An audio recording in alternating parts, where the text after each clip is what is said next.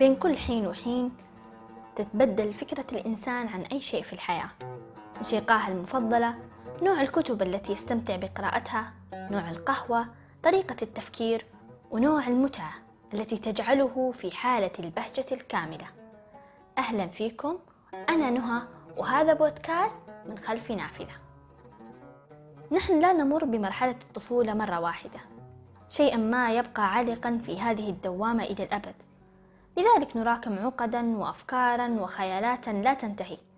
كل قصصنا كانت قابلة للتجدد إلى الآن. وليست كل العوائد سيئة مثل ممارسة الحب الأولى واستكشاف آذاننا الموسيقية بأغنية أولى. وفي فكرتي أن الإنسان سيبقى دائما طفلا بنظر الأشياء الأولى حتى لو مارسها في الستين. اكتشفت أم كلثوم في السابع عشر من عمري. كانت في طفولتي الثانية مرحلة جديدة لبداية الأفكار الوليدة. حينها كانت أم كلثوم بالنسبة لي صوت غير مفهوم. يوحي بالكآبة بشكل مستمر. كنت أشعر أنها مجرد امرأة حزينة تبكي على المسارح. إلى أن أدركت أن صوتها الشجي ما هو إلا إطار يختبئ خلف الكلمات ليحتضن كل الصور المأساوية. صوت نقلنا بعذوبة إلى حقيقة الأشياء بطريقة تجعلنا نتغنى بالألم بمتعة ونرقص على الأحزان بشكل شاعري.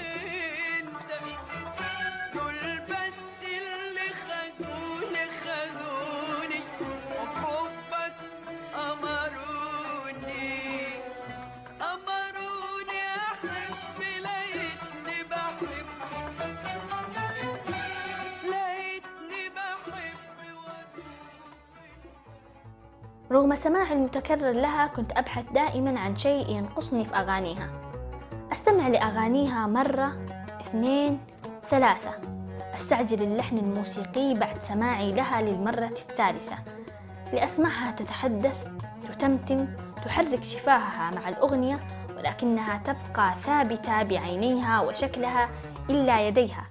تهز كتفا واحدا تقترب بهيبة نحو جمهورها وتبتسم وكأنها تمازحهم في الحقيقة لم يكن حبي لها متوارثا كما تقول قصص وأساطير الكثيرين وكنت أكرهها أصلا في البداية وإنما هو فضول كان في معرفة الحالة الساحرة التي استمرت أكثر من خمسين عاما بنفس الوهج الأول.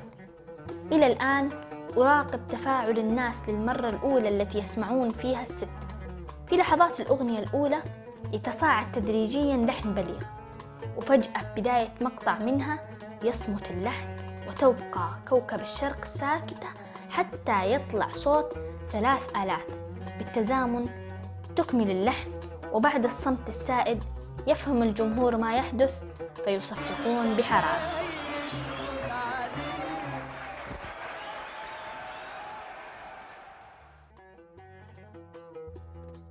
لا أعرف من أين أتى الجمهور بثقافته الموسيقية حتى لاحظوا لعبة بليغ الذي أدخلها بجراءة ومن باب واسع في الأغنية الشرقية إلى التخت الشرقي لأم كلثوم.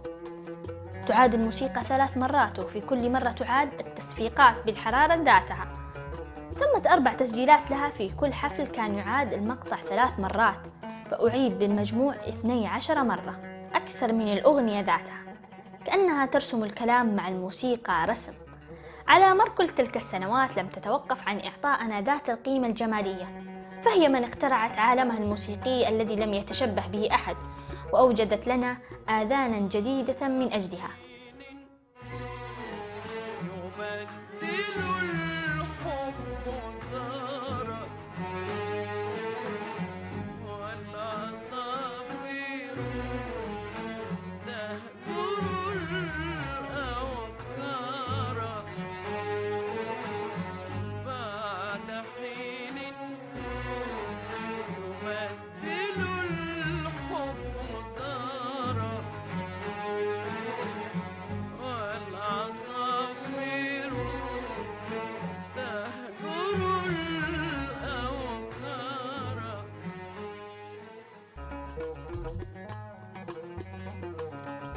الشعر العربي كما نعرف يمتلك أسسا وقواعدا من زمن آدم ممتدا إلى كل الأزمان. هذه أساسيات واضحة. أم كلثوم هي الأساسيات في غنائها وفنها. ولا أقول في زمنها لأنني مع الحرية المطلقة في الفنون أجمعين. ولا أقول أن كوكب الشرق كانت الاستثناء في ذلك الزمن المصري الرمادي. ولكنني أقول إن أم كلثوم صنعت لنفسها كوكبا خاصا ووضعتنا جميعا في كوكبها. من أحبها ومن لم يحبها. رحلتي مع أم كلثوم لم تكتمل بعد فما زال لدي العديد من الأسرار التي سأكتشفها عن نفسي من خلالها. كونها امرأة أخلصت لما تحبه بكامل حواسها فأعطى لها قيمة الخلود. اكتشفت مبكرا كلمتا السر خاصتها الإخلاص والاستمرار. لذا لم يجد بها الزمان مرتين. ظاهرة لن تتكرر. وأظن أن صندوق أسرارها لم يفض حتى يومنا هذا فما زال في جعبتها الكثير تدخره لأجيال قادمة.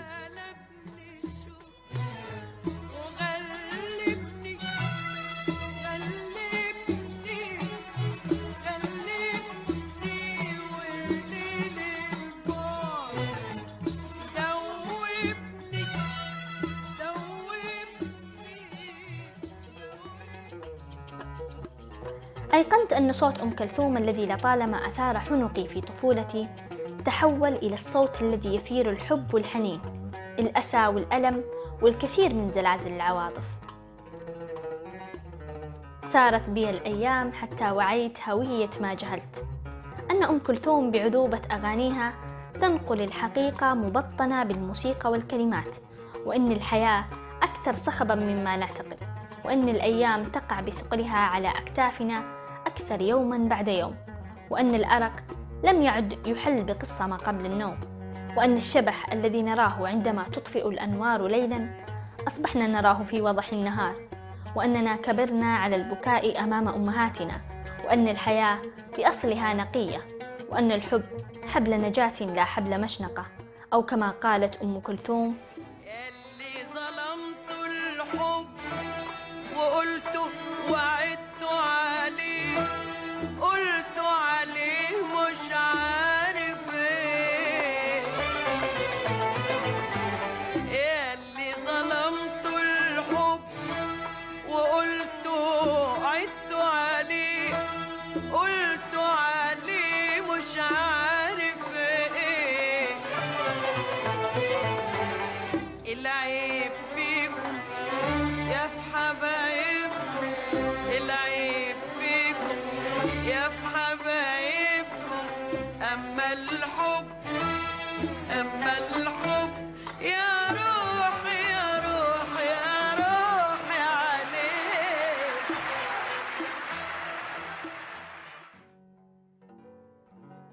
فهمت وتوقفت عن البحث ثم حاولت بكامل النضج الذي توصلت إليه بعد الرضا إلى الوقوع في غرام صوت أم كلثوم.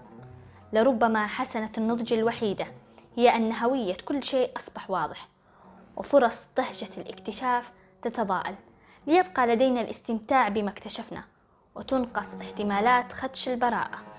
لأن البراءة تتلاشى تدريجيا لتتحول من نظرات جاهلة إلى نظرات تضخ بالمعنى. ويتحول الروتين العادي إلى شيء تعتليه القداسة. ولأن الحياة مراحل فلربما مرحلتنا القادمة نشعر فيها بشوق قاتل إلى هذه المرحلة كما نحن الآن مع الطفولة. ولأن الناس مخيرة ما بين حبل النجاة وحبل المشنقة اخترت أنا حبل النجاة في الحب والحياة.